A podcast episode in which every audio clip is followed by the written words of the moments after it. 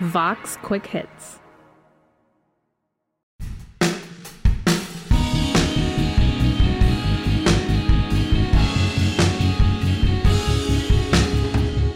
This is Worldly, part of the Vox Media Podcast Network. I'm Zack Beauchamp here with Jen Williams and Alex Ward. Uh, we want to talk to you guys about Russia, where there is a massive wave of protests that hit the country last weekend, sparked by the arrest of Alexei Navalny, the leading anti Putin dissident. Uh, one thing that I think is remarkable about Navalny as a figure and how he's been able to galvanize such massive numbers of people against a repressive authoritarian government like Putin's uh, is that he's a real master of the informational ecosystem, right? He has gotten a lot of people to pay attention to himself and to problems with the Putin government by posting very sort of specific pointed videos about corruption in the Russian government and taking advantage of the fact that the Putin regime doesn't have the kind of control over the informational space that the Chinese government does, and getting its message out uh, on on regular internet channels in ways that uh, Putin can't seem to stop. Right, Alex? I believe you uh, wrote a story about this if, uh, a little bit ago that you found particularly entertaining. Yeah, this is a couple of years back. I think it was 2017, where um, you know official Russian state channels weren't allowing any of Navalny's anti-Putin, anti-corruption videos to go on, and so he found a workaround. He uploaded it to Pornhub, um, which is basically like a YouTube service but for porn. Um, and you know, I, I, remember calling the vice president of, of Pornhub and saying, like, is this a political statement on your end? They go, no, no, no. Anyone can upload content for our viewers to enjoy. And Navalny was sure that someone would find it because Pornhub is pretty popular. And sure enough, um, they did. And and, and then it became a viral sensation. Uh, and of course, people that were logging onto Pornhub just said, "Oh, I'm doing it for Russian politics." Um, right, but, like reading Playboy for the articles. Right. No question. Yeah, a lot of lot of good stuff. I, I watch Pornhub for the Russian dissidents. Absolutely. And look, it, it, was somewhat a smart move, and, and it was uh, because now you're seeing in Russia, for example, like as the protests of, of last weekend went on, a lot of people got their information, by some estimates, more people got their information from independent channels than the state run RT. So it looks like there is um, not only hunger for, you know, not state sponsored, state funded media in Russia, um, but also um, just hunger for finding out their own information. And there's an ability to do so. And so it is smart for Navalny to move in that direction. And uh, clearly he's finding an audience.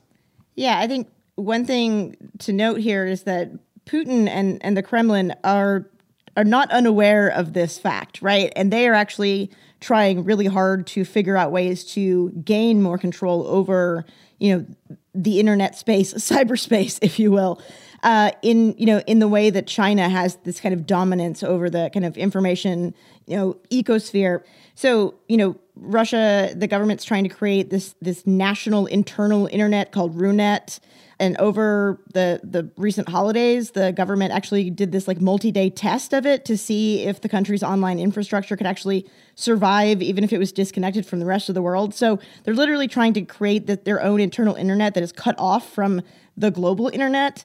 They're also investing 2 billion rubles, that's like $32 million in US, uh, in this like Russian Wikipedia alternative. So Putin is very much aware of the ability of dissidents like Navalny and you know just just citizens being able to access information in a way that challenges the regime's control of narrative uh, and of the, the political story of the day. And so they're trying very hard to disrupt that and control it. But they don't have the ability to quite do that yet. They're not there yet. And so that's why, again, we're seeing these kind of mass protests still being able to be kind of organized. I mean, they're trying to figure out how to ban VPNs, you know, virtual private networks, ways that you can get around internet censorship.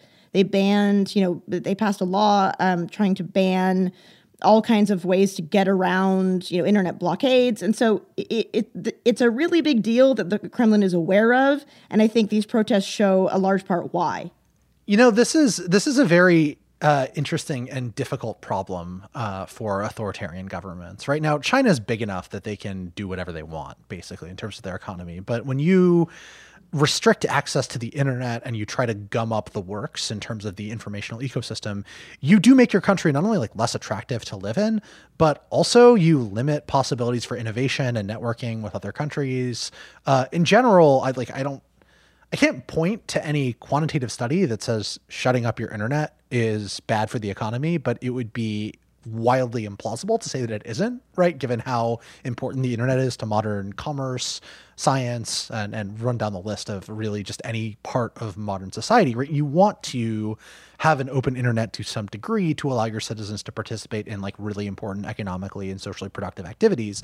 But like that same flow of information also enables anti-government organizing and like the way that a lot of regimes manage this is by allowing a free internet but also taking advantage of the surveillance capabilities that are created by a free internet, right? If people are organizing on Facebook or writing anti government things on Facebook, well, Facebook requires you to use your real name, or at least some name. People get around this temporarily, but you need to use a name. So it'd be very easy to identify people on Facebook, arrest them, and so on, uh, without actually shutting off access to Facebook. And that's what we see in a lot of countries that aren't like China and trying to shut up the internet in this case. But that's not to say that balancing act is always going to work. And it seems like what's happening right now is that, at least for the time being, the Russian government's ability to misinform online, which is considerable. Uh, the Russian state is very, very, very good at information ops, as, as anyone who has been paying attention to American politics since 2016 can attest to. Um, they don't seem to be doing a good enough job to stop the massive groundswell in support for Navalny and his ability to get his message out on non traditional channels will this be enough to topple the Russian government? Like that, that's not the kind of thing that I'm suggesting. But my guess more is that at the very least, the situation there will not be stable. That we're going to start seeing waves of protests for a, a, considerable amount of time that will outstrip the Russian government's ability to repress them entirely through the the more brutal tactics that they've been employing in heavy-handed stuff like beating protesters that we've seen in the past week. Now, if you're interested in what's going on in Russia and, and these sort of truly seismic protests, you should check out our full episode on the topic where we get in depth on everything from what Alexei Navalny actually believes to what would the Putin government do if the protests get bigger and, and whether or not it was a strategic mistake to try to assassinate and arrest him in the first place, as they've done. Uh, you can check this out on anywhere you get your podcast, really, any platform, Apple, Stitcher, SoundCloud, whatever. Check out Worldly, that's W O R L D L Y, on any of those platforms. And you can hear more of us talking about Russia.